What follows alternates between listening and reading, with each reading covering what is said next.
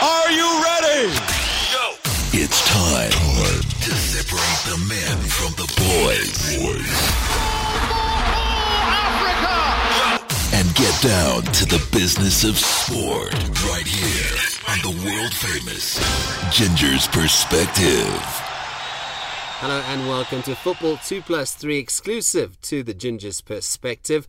And what a week it has been. Last week, dominated by the surprise sacking of Claudio Ranieri as Leicester City boss, the man who guided them to their first ever Premier League title and uh, made a whole host of players millionaires, as has the Chinese Super League that closed the transfer window last night, if I'm not mistaken. 331 million pounds spent on players. The Barclays Premier League, in comparison, 215 million pounds. So a lot of money doing the rounds in that Chinese Super League. But to bring it back to Leicester City, where you've got a lot of well paid players now because of their Premier League success, because of the Champions League. Mo, it was very uncharacteristic to see Leicester firing on all cylinders and putting in such a performance against uh, a Liverpool side that still believes it can finish in the top four.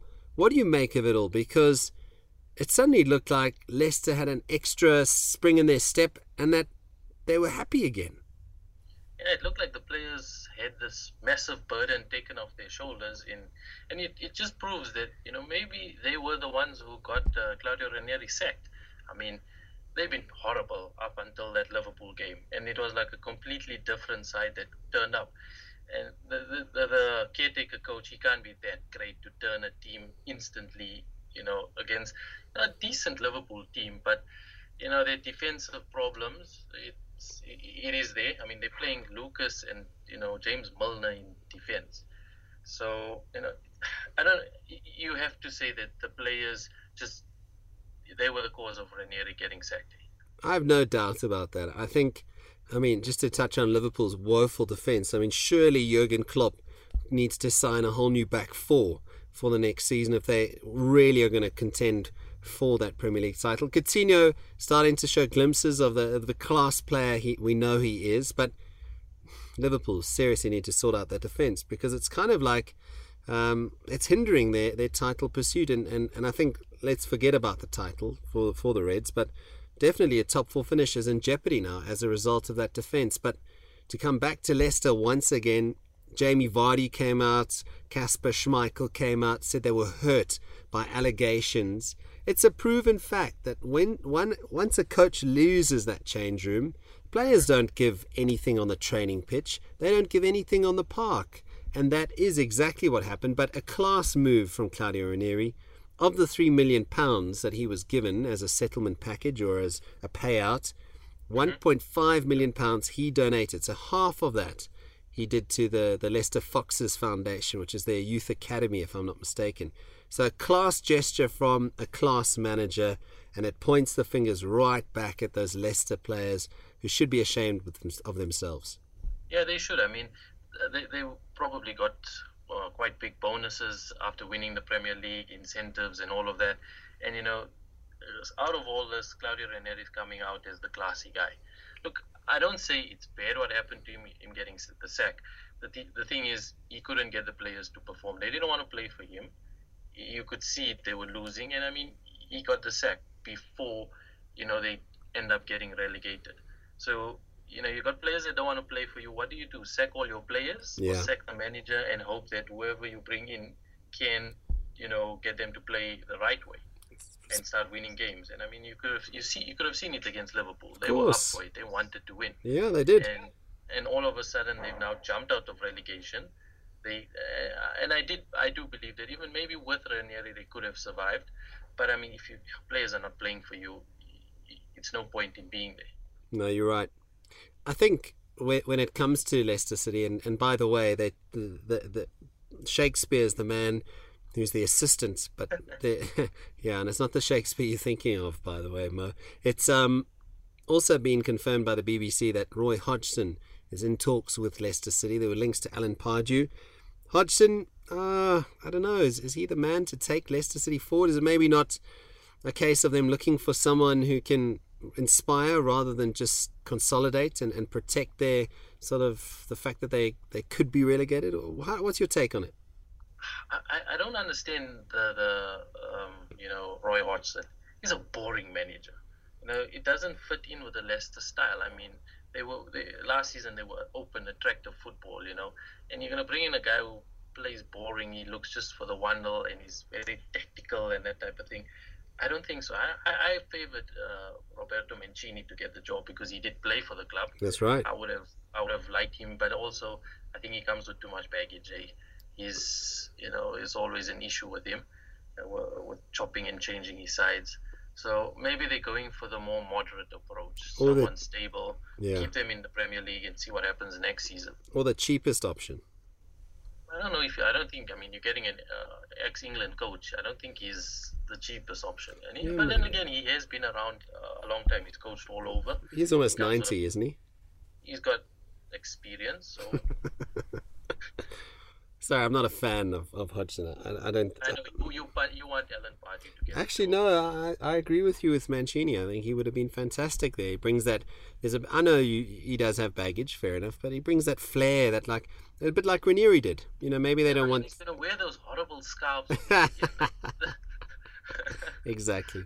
All right, let's move along now. Um, the big match of the weekend is at Anfield, and it sees um, the two misfiring clubs, I suppose, in a way, going head to head as they battle it out for Champions League football. Liverpool and Arsenal. It's an interesting one, uh, especially with Alexis Sanchez's future still very much undecided.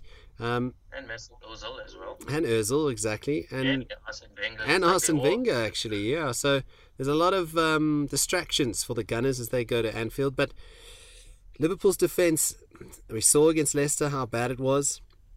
Arsenal will look to expose that, won't they? No, they definitely will. I mean, uh, uh, Jurgen Klopp's got to come up with a plan. Arsenal are not a team that if you know they they score two, you're going to try and outscore them by three. But you know, Arsenal got that Champions League game hanging over them. I mean, they've got to turn a big deficit against uh, Bayern Munich. That's right. So maybe Klopp will be hoping they'll be distracted by that.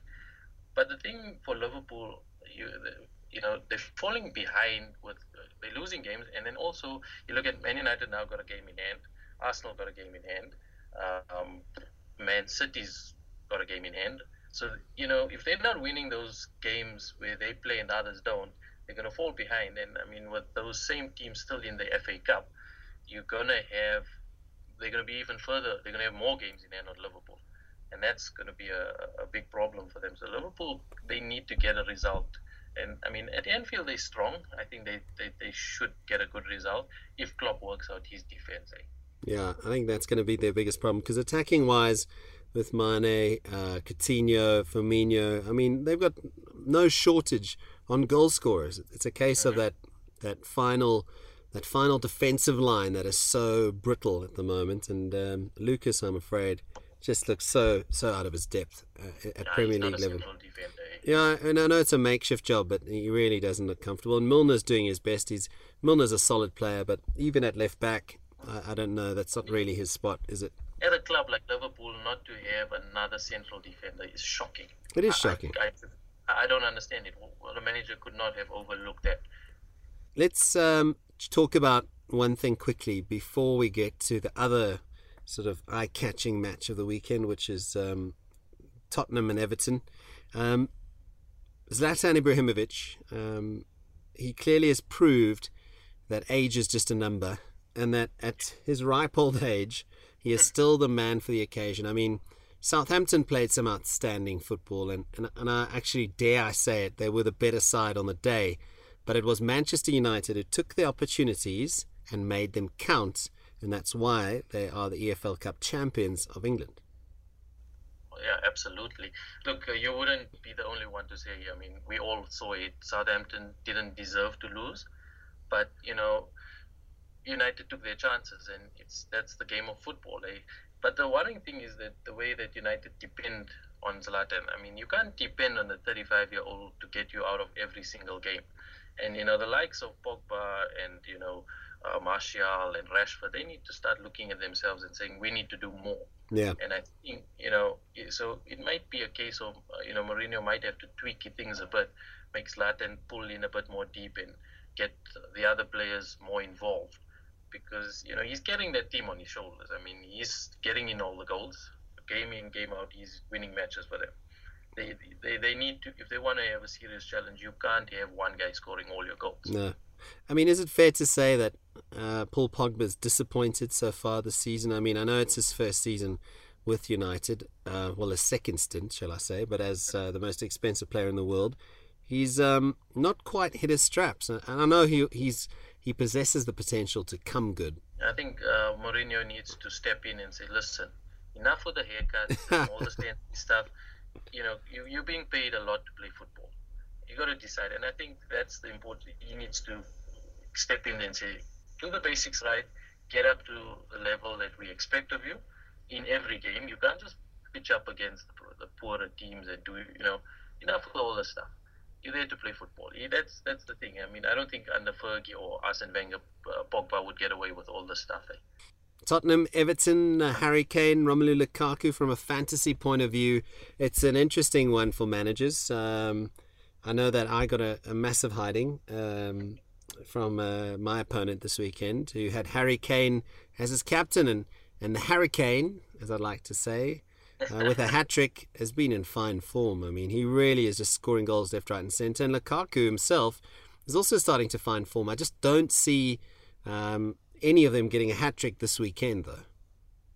Yeah, but it's a tough one. I don't think that. I mean, it's two good defenses they're going to come up against. Um, but you know that they'd be on the score sheet. I mean, Harry Kane's been phenomenal recently. His forms, so his form's just shot up. So you got a tough choice. I mean, you can go Lukaku, or you can go Harry Kane. It's a tough one, eh? Yeah, Harry's a little bit more expensive. I think he's 1.3 more than Lukaku. So you've got to. You've got to also look at the fact that you know Spurs are at home. Then their record, they're unbeaten at home. Hmm, so you know, you, you, maybe that would swing people's uh, choice in that they are at home. I'll go with Kane instead of Lukaku. All right. Well, let's. Um, shall we pick Patrick van Aanholt? Oh, I knew you were going to rub it I just knew it. Yeah, I got that one wrong. I said he's not a goal scorer and he's a rubbish defender. And he, well, I think he might have, he maybe listens to the podcast. I think he does. Prove me, uh, prove me wrong. I think he does. Uh, all right, let's. Uh, we're running out of time, Mo. Let's have a prediction for the match at Anfield and the match at White Hart Lane. Uh, the Anfield one, I'm going to go for a 2 2. I'm going to go play it safe. Okay. The Spurs, I think they should nick it 3 2. Eh? I'm going with a high scorer. Are we going Kane hat trick, maybe? Nah, I think Kane will get two and uh, Dele Alli will get one. Mo, thanks very much for your time. Um, uh, before we, we wrap up the podcast, remember you can catch us on the Ginger's Perspective. That's at csduplessis.co.za on iTunes as well as on cliffcentral.com. Thanks for listening. Mo, your, your parting words? As always, be champions. Well, there you have it. We'll catch you again next week as we look back at the two massive clashes from the weekend. And we'll have to wait and see what happens, but it could prove to be a telling weekend in the Barclays Premier League.